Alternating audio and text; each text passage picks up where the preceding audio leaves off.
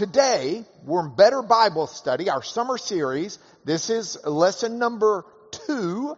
It is a hermeneutical approach. Now you may be saying, a herma who? And that's okay. We'll talk about that in a minute. But I want to start with a fella who was a tutor in his day. Now, I'm not talking the British monarchy. I'm talking about someone who took students and taught those students. He was a tutor in his day. In fact, he tutored a very famous fella. He tutored a fella named Alexander the Great. Yes, I'm talking about Aristotle. Now, Aristotle wrote a lot of different books that we still have today. They're fascinating readings. Uh, just recently, I pulled his rhetoric off the shelf and reread his rhetoric for the first time in a while and was amazed at things that was in the, the, that, that he put in the book that I'd totally forgotten he had in there. And one of the books that he's most famous for today is a book that is commonly called Metaphysics. Now, in this book, in actually it's book eight of this book, buried in there is the following statement. In the case of all things which have several parts, and which, and in which the totality is not, as it were, a mere heap, but the whole is something beside the parts. There is a cause, and he keeps going on and explaining how it can stick together or fall apart and all of this kind of stuff. But look at that for a moment. The totality, as it were, is not a mere heap, but something besides the individual parts. Oh, I can give you a coffee bean, and you're not going to do much with it. I can give you a bunch of coffee beans and you're not going to do much with it. But if you take them and you grind them and you put it together, you can come up with a good cup of coffee. The sum of things is something in excess or besides what the individual parts are.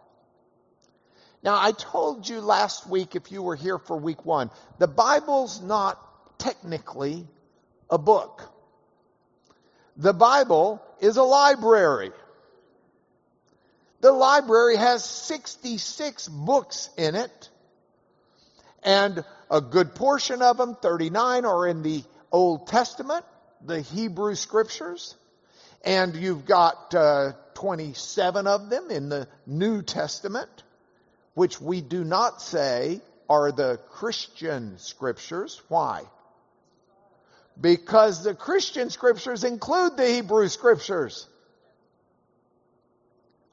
And if we are following the Catholic tradition, you've got an additional 14 books in a section called the Apocrypha that would be in a Catholic Bible. Now, these 66 books are something besides just the individual parts. You know, if, if you took those coffee beans and ground them up and you made a cup of coffee, you would not take a sip of the coffee and say, I'm really liking beans one, two, seven, and nine. But bean number three was picked a little before its day. It's altogether got some value beyond what each individual piece has, even if you consider them as a group.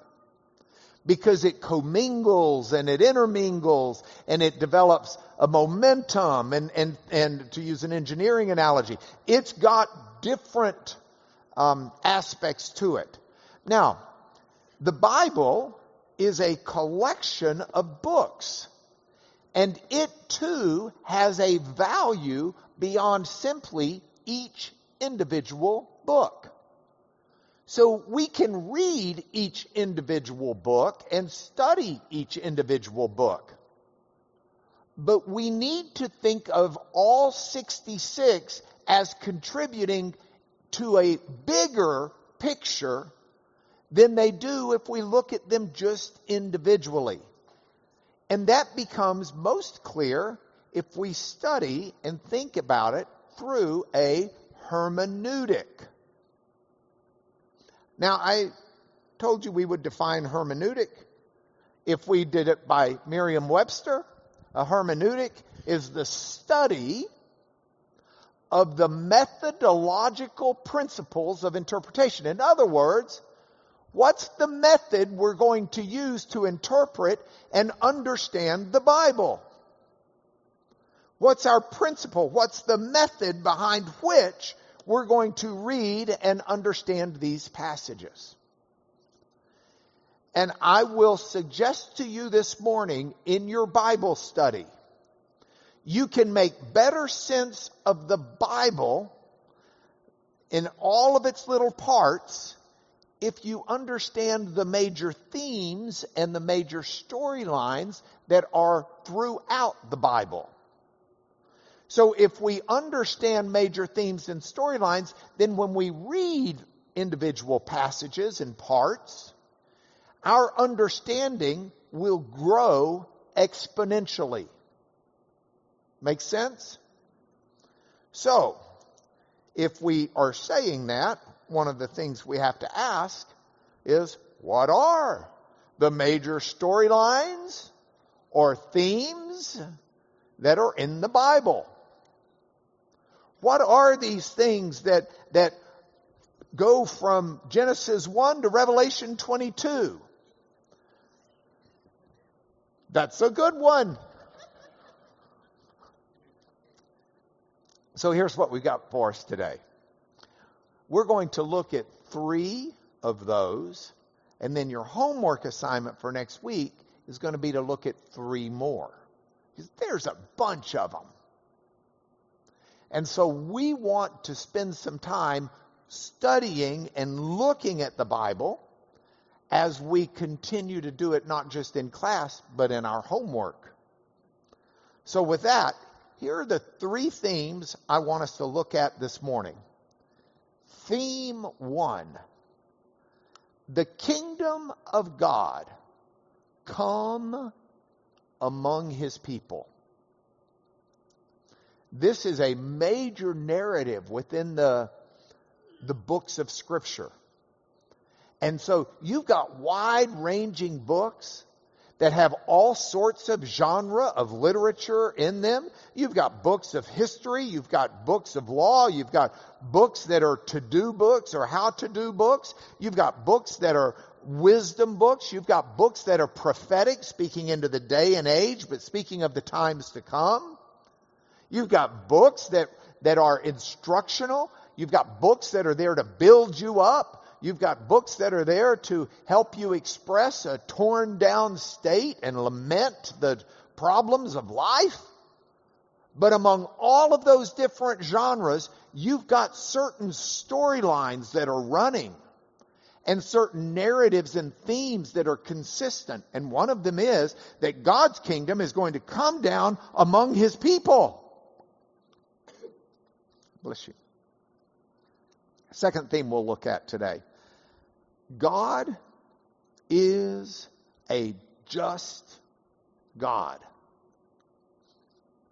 You will get that throughout Scripture. And what we're going to see, we're going to develop these themes here shortly, but then also apply these themes to passages of Scripture to see how, if the theme is actually in our head, we will more readily perceive some insights into those passages. And then the third theme, a little bit different, but still there, is God's provision of land for his people. I said, what? Well, if you've read Walter Brueggemann's uh, book, Land, you'll certainly get a good bit of the theme, though he's a bit inadequate in how he develops it into the New Testament passages, in my humble opinion. But he certainly, uh, uh, he does some in the New Testament, but it, he really goes after it in the Old Testament. Okay, I'm digressing. Sorry. got up at 2 this morning to work on this PowerPoint, so I'm ready for lunch. Let's go back. The kingdom of God come among his people. If you are opening your Bible, you will see creation explodes into existence in the very beginning. In the beginning, God created the heavens and the earth. Now, if God's creating it in the beginning, God is over it. He's the king of it. It's accountable to him. It is his and nobody else's. If God creates heaven and earth, nobody else can say, well, it's mine. It is his. He is the king. And so we are not surprised to read passages like Psalm 103, 19 that says, the Lord has established his throne in the heavens and his kingdom rules over all. It is his. Or Psalm 29:10 that says, "The Lord sits enthroned over the flood." It's uh, not referencing the Old Testament flood of of Noah. It's referencing the idea that the the ancients had a different understanding of the earth than we do. And they thought that the earth existed on a bunch, whoops, that's not on, is it? Let's see, we can do better than that. You know, you've got the land and all, but it existed on water, on the deep, and that's why you could see water at the edge of the land, and that's also why the water would bubble up in places, springs. But water would also rain down. And so somewhere above the canopy of the sky are floodwaters as well. And we've got this in a bunch of different sources, and I've talked about this a bunch more, but the windows of heaven would open, as the Psalms say, and those waters would come down. The windows are clouds. So, but the, the point the psalmist is making using the picturing image of its day, of his day or her day, is the Lord is over the floods. He's above it all. He sits enthroned as king forever we don't really have kings that much. Oh, I know Hank has told his wife he's the king of the castle.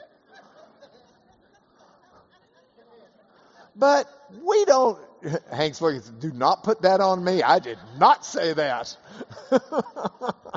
and meanwhile, Miss Carolyn's just saying, call me queen. Um, we're not a monarchy in this country, and there aren't really strong monarchies anywhere except for maybe North Korea, and uh, it looks like Russia is trying to become that. Um, but but back in the day of Scripture, people knew what king meant. It meant all powerful, bow before, serve, do whatever. And and the point of this passage is God's the king over all of creation. Now, if you think about God creating everything and being king over all creation, look what God does. God puts humanity right there into his creation. God brings his kingdom and puts humanity. God forms the man of the dust from the ground and breathes into his nostrils the breath of life.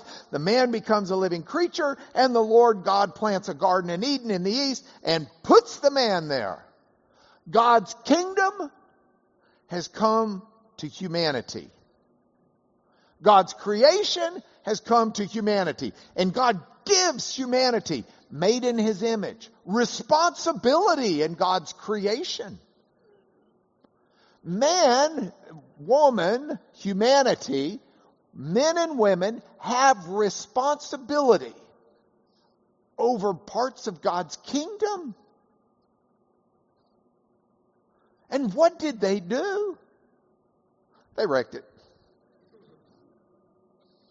they wrecked it. And the biblical teaching is very clear on that. Genesis 3:17 says, "Cursed is the earth because of you." Haaretz, the ground, the earth because of you. So the earth, I mean, God's got, so what does God do? Well, scripture makes it real clear. God always has the option of starting over. That's the story of Noah and the flood. God's option is, I mean, it says the Lord regretted he'd made humanity. It grieved him to his heart. So he said, I'm just going to blot out man whom I've created from the face of the land. Man, animals, creeping things, and birds of the heavens. I'm sorry I've made them.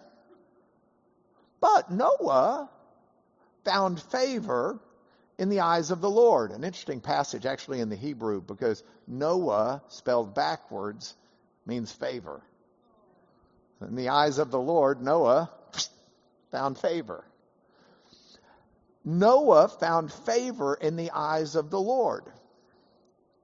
But God has got, and, and once we reading that story should understand, God had his kingdom made, humanity, his kingdom comes to humanity, and humanity cursed it and ruined it and messed it all up. And God could have wiped out humanity and started all over, but instead, he wiped out all of the evil people and took Noah, who found favor in his eyes, and let Noah become. But the prophecy has always been, not the prophecy, the storyline has always been there. It includes prophecy. The storyline has always been there that God will assuredly reign as king among his people. And the idea is one that, uh, you know, uh, we had uh, Tom Wright at the library Friday around 10, 11 in the morning. And um, no, it was Thursday night when he was speaking at the library uh, at a, an event.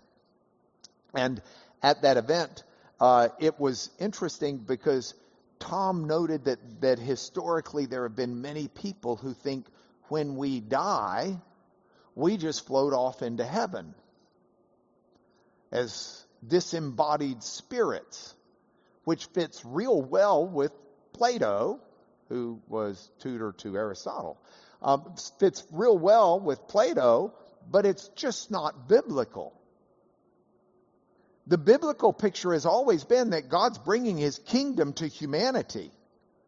The biblical picture is not that when we die we flutter away up to some harp playing institute in the sky, but rather that God will recreate heavens and earth and restore his kingdom to be what it should have been, and we will have a resurrected body and live within that kingdom to his praise and glory the way we were supposed to. He will restore what we messed up. And that's the biblical promise. But this is why, I mean, Jesus is a great example. Jesus is God coming to us to establish his kingdom, not calling us up to him. And when Jesus comes, what does he teach us to pray? Pray like this Our Father in heaven, hallowed be your name. Your kingdom come on earth as it is in heaven. Your will be done on earth as it is in heaven. Our Father in heaven, hallowed be your name. Your kingdom come on earth as it is in heaven. That's what we're to be praying. This, this we've got a chance to show people in the way we live today that we are children of a coming kingdom. And we can start living the way we're supposed to be living in the kingdom now because we are part of that kingdom. We just don't have the resurrected body yet. And we're not in the unaccursed earth yet. But the Bible teaches, you know, this is not the end of the story. Thy kingdom come, thy will be done. It's not the end of the story for the earth. as Isaiah 34 4 says, all the host of heaven shall rot away and the skies roll up like a scroll. All their hosts shall fall like leaves fall from the vine, like leaves falling from the fig tree. This whole world's going to be swept away, but a new one will come in its place. By the way, this passage out of Isaiah 34 is quoted in Revelation 6. When he opens the sixth seal, I looked and behold, the stars fell to the sky or the stars of the sky fell to the earth, as the fig tree sheds its winter fruit when shaken by a gale. The sky vanished like a scroll being rolled up. Every mountain, every island removed from its place. Everything. Paul says it this way in Romans 8. Creation itself will be set free from its bondage to corruption and obtain the freedom of the glory of the children of God, what we were made for. We know that the whole creation has been groaning together in the pains of childbirth until now. This, this whole earth is one. I, you can look and see it travailing. It's cursed. God's not going to let us live forever on this cursed earth. Thank you, Lord. He kept Adam and Eve from the tree that would let them live forever after they'd sinned and fallen. Who wants to live forever like this here? But creation will change. It's not the end of the story for the earth, and it's not the end of the story for us. Paul continues and he says, not only creation, but we ourselves who have the first fruits of the Spirit. We've already got God's Spirit dwelling within us, confirming this change. We groan inwardly as we eagerly await for adoption as sons, the redemption of our bodies. Our bodies will be redeemed. You're not going to be a disemboweled spirit for eternity. The saved of God will be given a, an imperishable body. And God will have a new heaven and a new earth. I can remember as a child being particularly troubled and having difficulty admitting it to God. That I love to sing and I love to worship. But really? For eternity? Just doing nothing except standing there singing pions of praise to God? I mean, I, I love to do it, but is that really the destiny? And I was nervous I would get bored. And that's just the perception of a child, and I know that. And I do want to spend eternity praising God. But I've learned as I grew that part of the way I praise God is by living right under His law and word. I bring praise to my glory when I do what he, or to my God, praise and glory to my God when I do what he created me to do. That's why the rocks and the hills can praise God because they're doing what he made them to do. And we the same. But it's God bringing his kingdom to the redeemed. That's the power of Revelation 21, 1 through 6. It's a powerful vision. But look at it because this, this, this biblical theme and concept is absolutely, truly, from the beginning of the book to the very end. Revelation 21. Then I saw a new heaven and a new earth for the first heaven and earth had passed away. And I saw the holy city, New Jerusalem, coming down out of heaven from God, prepared as a bride adorned for her husband. This is, this is the kingdom coming to God's people. And I heard a loud voice from the throne saying, Behold, the dwelling place of God is with man. He will dwell with them. He will be their people and God himself will be with them as their God. The dwelling of God is with man. It doesn't say the dwelling of man is with God. He'll wipe away every tear from their eyes. Death will be no more. There won't be mourning. There won't be crying. There won't be pain. The former things have passed away. And he who's seated on the throne said, I'm making it all new. Write this down. These words are trustworthy. These words are true. It's done. I'm the Alpha and Omega, the beginning and the end. It's done. That's not an accidental echo of Jesus' words on the cross. It's done. It's finished. It's purposeful because that's when it was done. And the resurrection is the manifestation of this.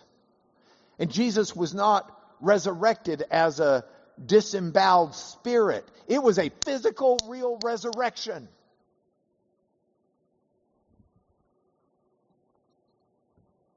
Because we need to anticipate a resurrection. And when we understand that, we'll understand a bit more fully why God cares so much about how we treat our bodies. Because it's part of who we are. We're not something locked up inside our body.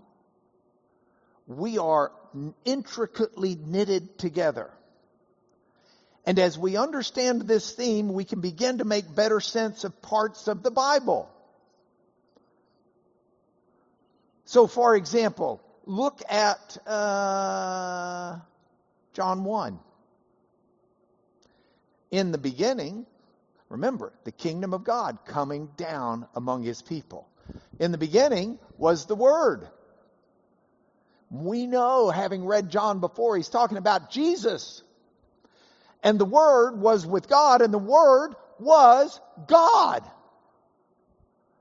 He was in the beginning with God. All things were made. All of that creation. All of which shows that this is the kingdom of God. And God is king over it. Jesus is the King of Kings. He's the Lord of Lords. He's over all creation as God. All things were made through him. Without him was not anything made that was made.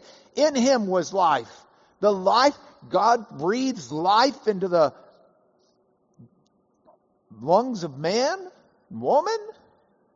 That life in Christ was that breath of life. And the life was the light of man, and it shines in the darkness, and the darkness hasn't overcome it. And John is setting this up, and if we understand the theme of God's kingdom coming to humanity, we see John setting up Jesus rightly as the King God here. It's got so much more meaning and depth as we begin to understand that biblical theme, which John absolutely understood. Or if we look, for example, at what Paul had to say in Philippians 2, 5 through 10, and we do it with this fresh in our brain while we're looking at it.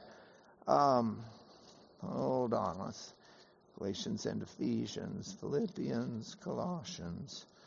All right, Philippians 2, 5 through 11. Jesus says, or Paul says, have this mind among yourselves, which is yours in Christ Jesus. Who? Who? Christ Jesus. Though he was in the form of God, didn't count equality with God a thing to be grasped, but he emptied himself by taking the form of a servant, being born in the likeness of men. Jesus came down from God. He's in the form of God, but he brings, he's bringing his kingdom to humanity. And so he's born in the likeness of men and found in human form. He humbles himself as a human to be obedient to the point of death, even death on a cross. But look what happens. Therefore, God's highly exalted him and bestowed on him the name above every name, that at the name of Jesus every knee should bow in heaven, on earth, and under the earth, and every tongue confess Jesus Christ is Lord to the glory of God the Father. He's the King of kings. He's the Lord of lords. Everybody's going to bend their knee to him like you would to a king. Because Jesus came to us and brought the kingdom of God to us. All that's left to do is to get everybody in, wipe this world out, and I mean, a bunch of us are going to die maybe before that happens. And there's, the Bible teaches that there is some conscious awareness that we have before we get that resurrected body. And we do spend time with Jesus in a place called paradise, but that is not where we spend eternity. He will create a new heaven and a new earth. And he will put us in a resurrection body. And we will bow our knee before him. And what a day that will be. That is the theme of God's kingdom come among his people. And as you read scripture, if you'll keep that theme in your brain, you'll see it in so many places. The Psalms, oh, it's on every page, but so many places. It's why God does what God does because He's the King. But His objective is not to just flaunt His kingship. His objective is always to bring His kingdom to us, to dwell with us, and make us all we can be. It's tremendous. Second theme that's in the Bible God's a just God. When I was a child of, I don't know, 40, 50 years old. No, when I was a teenager, I started studying uh, Greek uh, when I was in high school. And I didn't come from a family that had a lot of extra money just lying around looking to spoil us kids. Uh, I started working young. Um, uh, I mean, I mean, I was I started working real young, and I would in high school I had a job where I made twenty one dollars and sixty eight cents a week, take home pay, because the government takes too much of your money. I learned that in high school, and um, I would I would get that check and I would figure out what to do with it. And I was getting that check before I was old enough to date. Once you're old enough to date, it's gone. You're already spending it on, on, on women. It just downhill from there, Hank. No, I'm joking. You tell me about it, he said. Um, now all of a sudden, Miss Carolyn's not laughing. Uh, no, there's no higher calling than, than to get to. Although I do look back on a couple of those high school dates and consider it a total waste of money. Having said that, um, but a chance to take, uh, I'm in so deep, I'm just going to drop the shovel and get back out. But I will tell you this in high school, I desperately wanted this set of books. Charles Mickey, I saw you in here. There you are. I don't know if you had these on your shelf or not, but you probably did, and it probably was part of what made me want these books. Kittel's Theological Dictionary of the New Testament. This was a dictionary geared with theology built into it of the Greek in the New Testament. And it was many volumes. And many volumes means many dollars to buy it. And I couldn't remotely afford it. And I desperately wanted it. And I just thought it was the greatest book in the world. Um, one day I'm going to get that book. Right now it's in the theological library, so I can go there. And you can look at it, and you can look up this Greek word dike, which I've put in red. It's in different forms. It's in dikaios, dikaiosune, dikaio, uh, the verb. I mean, you, you've got it in, in a number of different forms, but it's rooted in this idea of just. Justice is in it. Righteous is in it. Righteousness is in it. Justly as an adverb is in it. You can find it used for a number of different things, but it's the, if you put the letter A in front of it, it means unjust. So you've got all of this different stuff wrapped up in this word dike. And, and it's all because it's such an important biblical word.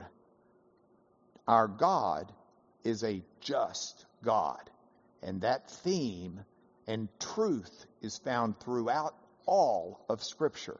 And we are urged not only to never forget it, but to absorb it and see it every time we see Scripture. It's one reason that the fear of the Lord means fear of the Lord. Because he is a just God. And that can be a fearsome thing. All things considered. But not totally. So just hang on with me for a moment. Here's what happens if you look up dike. It'll talk about it in the Old Testament section. It says the concept of law is expressed by a series of terms which are used not merely for relations of God to humanity and humanity to God, but also for the conduct of God and man as determined by these relations. God is a just God. If you go back to the very early pages of Genesis, you've got the story of Sodom and Gomorrah. And God goes to Abraham and says, You might want to go get your Lot uh, nephew out of, of Sodom because I'm about to destroy it. God says, and, and Abraham says, Oh, no, no, no, no, no, don't do that. Because there may be righteous people in there. Wouldn't be right to destroy it if there were righteous people in there. Wouldn't the judge of all the earth do what is just? You, God, are the judge of all the earth. You're a just judge. Why can you wipe out a city with righteous people in it just because some of them aren't righteous? God says, okay, you find 50 of them righteous. I won't wipe it out. Then Abraham starts thinking about it and says, well, I'm 50 is a pretty big number. What about 40, 30, 20? Uh, go give me 10. And ultimately, I mean, he didn't go through all those layers, but the idea is there, and ultimately, there aren't righteous people there save Lot and his family. Bad pun. And so Lot and his family come out. Uh, his wife looks back. That's uh, she was assaulted. Um,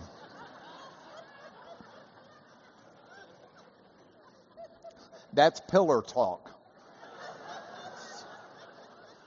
Anyway, shall not the judge of all the earth do what is just? God is a just God when God's giving the law through Moses in Leviticus 19:36, he says, "You shall have just balances and just weights, a just ephah, a just hin, those are measurements.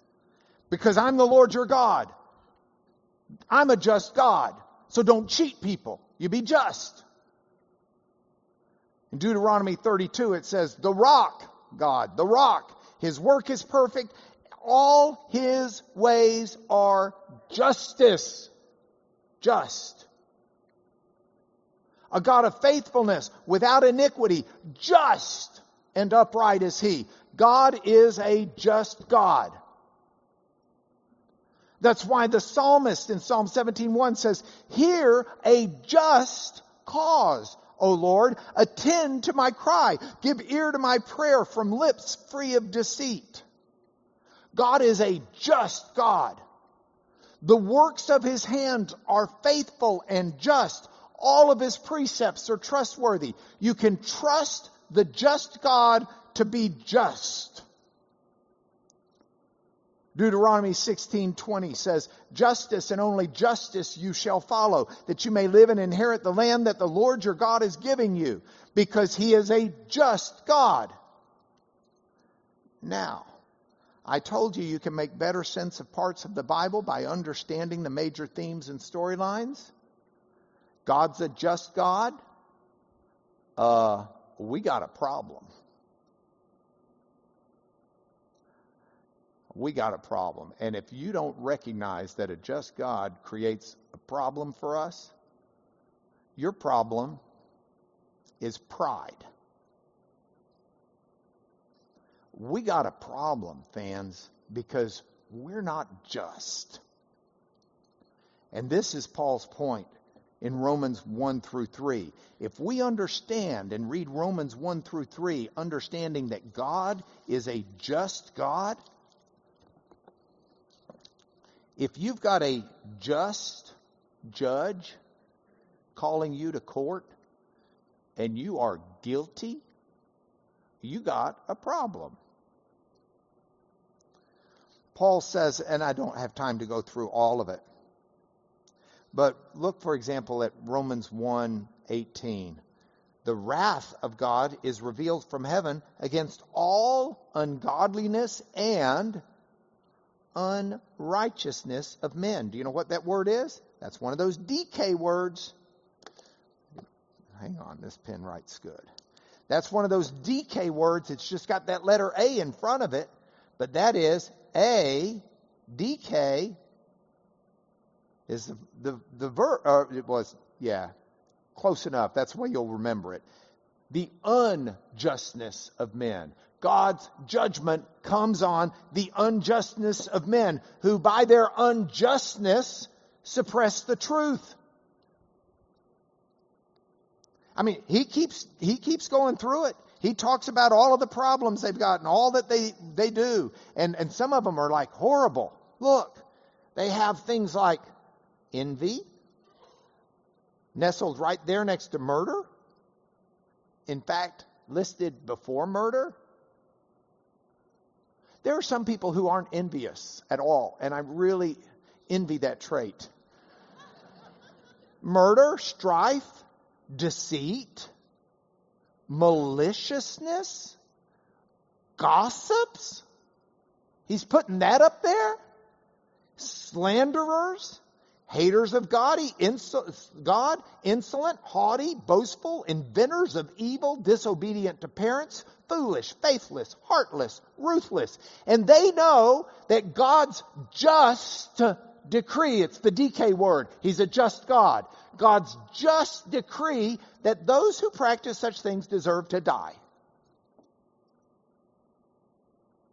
I mean, we got a problem. Um, you know, it, it goes on and on and on. I mean, you, you get to chapter 3, and Paul says in chapter 3 that we are unrighteous.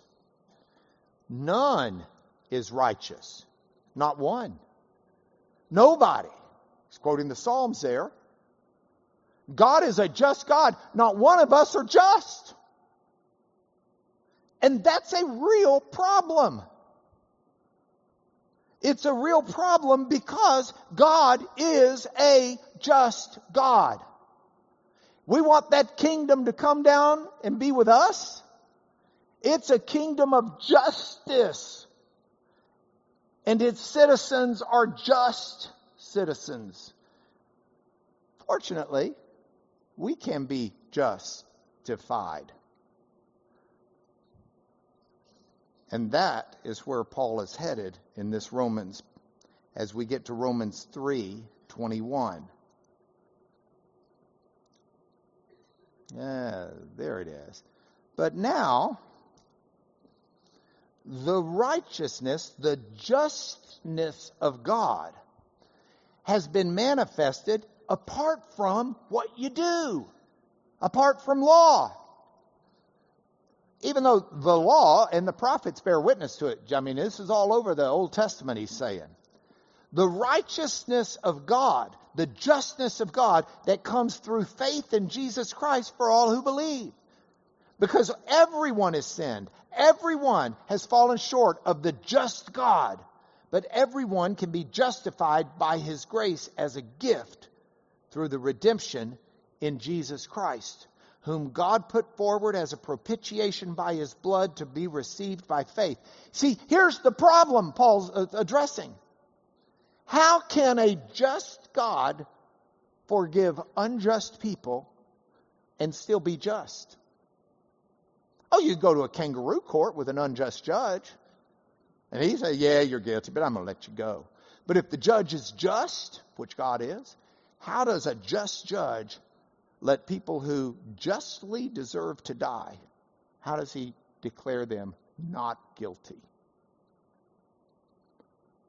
By taking that penalty on himself, by paying that price of death himself.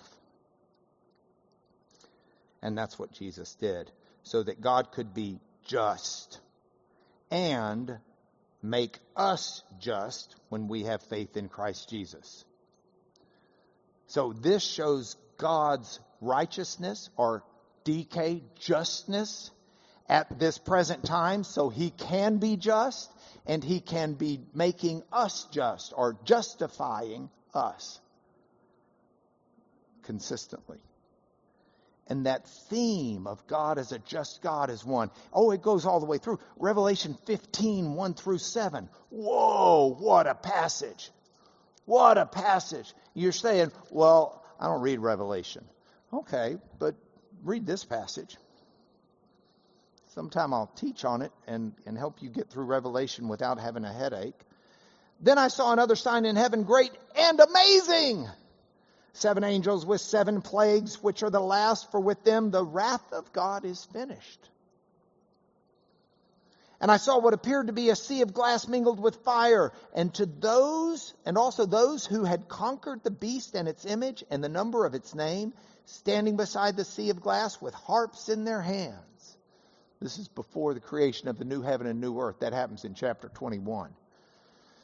They sing the song of Moses, the servant of God, and the song of the Lamb, saying, Great and amazing are your deeds, O Lord the Almighty.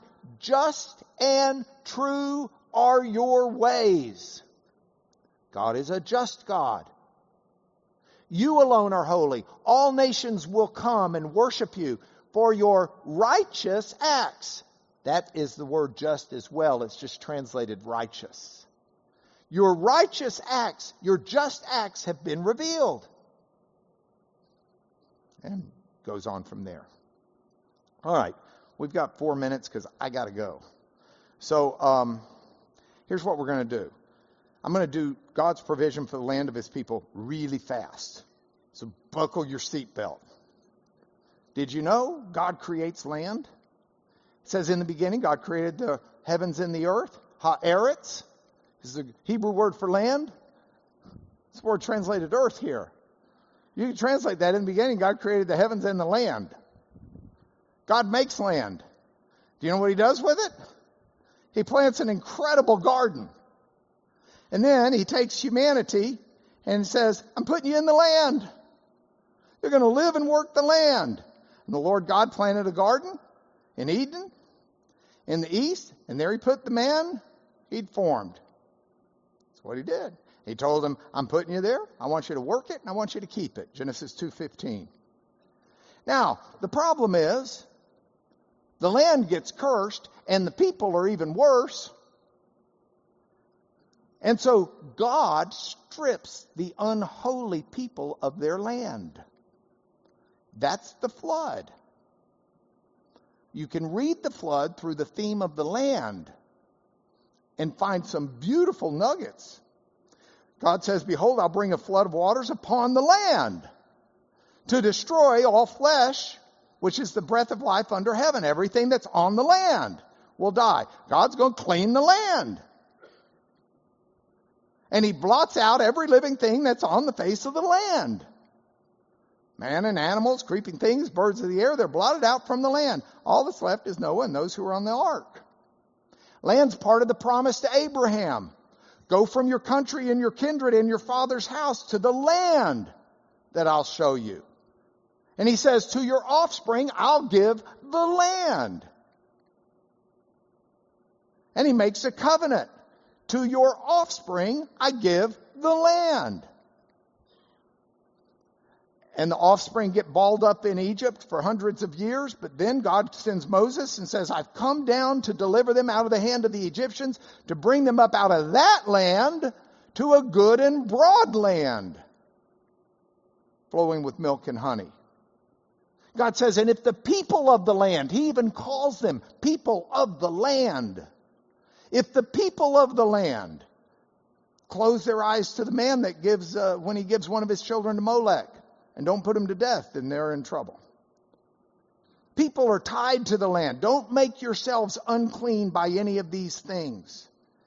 See, the reason I'm driving these nations out and putting you there is they've become unclean and they've made the land unclean. The land is unclean. God created a clean earth. We got it cursed. People's unrighteousness got so bad he had to wash the land clean of them. He gives land to Abraham and he gives him land from people who polluted the land. And then in Leviticus 18 he says, but you're going to keep my statutes and my rules and do none of this stuff because the people of the land who were before you did all these abominations, so the land became unclean. Lest the land vomit you out, which the land winds up doing. As Isaiah 24 said, the earth, the land, same word, has, lies defiled under its inhabitants because they've transgressed the laws. Isaiah 25 says God will swallow up death forever and the Lord will wipe away tears from all faces and the reproach of his people. He will take away from all the land. For as the new heavens and the new land I'll make shall remain before me, says the Lord, so your offspring are. Now this gets to be really interesting. When you see the theme of the land, you wonder about passages like Luke 23:44 where God in the 6th hour as Jesus is hanging on the cross puts darkness over the land while this deed finds its culmination. Something worth chewing and meditating on there. Let's do your points for home and give you your homework and then I got to go get ready for Psalm 84. First of all, let's live as children of the king. He's the king. We're his children and let the children of Zion rejoice in their king. Say, well, I'm not, look, I'm not talking about rejoice because of how good you're living. I'm talking about rejoice because of who your dad is. You're a child of the king. Don't let anybody dissuade you otherwise.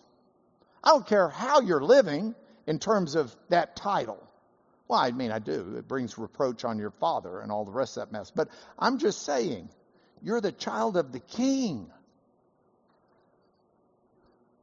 And live the righteousness of God. God is a just God. Let's live that way. Who's going to bring any charge against God's elect? God justifies us, but let's live justly. And that includes trusting in the providing God. The God who provided land provides for us. We know the whole creation has been groaning together in the pain of childbirth until now, and not only creation, but we ourselves, groan inwardly as we wait eagerly for the redemption in Christ. So, I want you to look at more themes this week. Look at some passages, look at some themes. Here's your homework. Your assignment is what are the biblical themes of the remnant? Look at the biblical theme of remnant look at the biblical theme of spiritual warfare and look at the biblical theme of a love story. And that's where we'll pick up next week. Let me bless you in Jesus. Father, in the name of Jesus, just God, King of kings,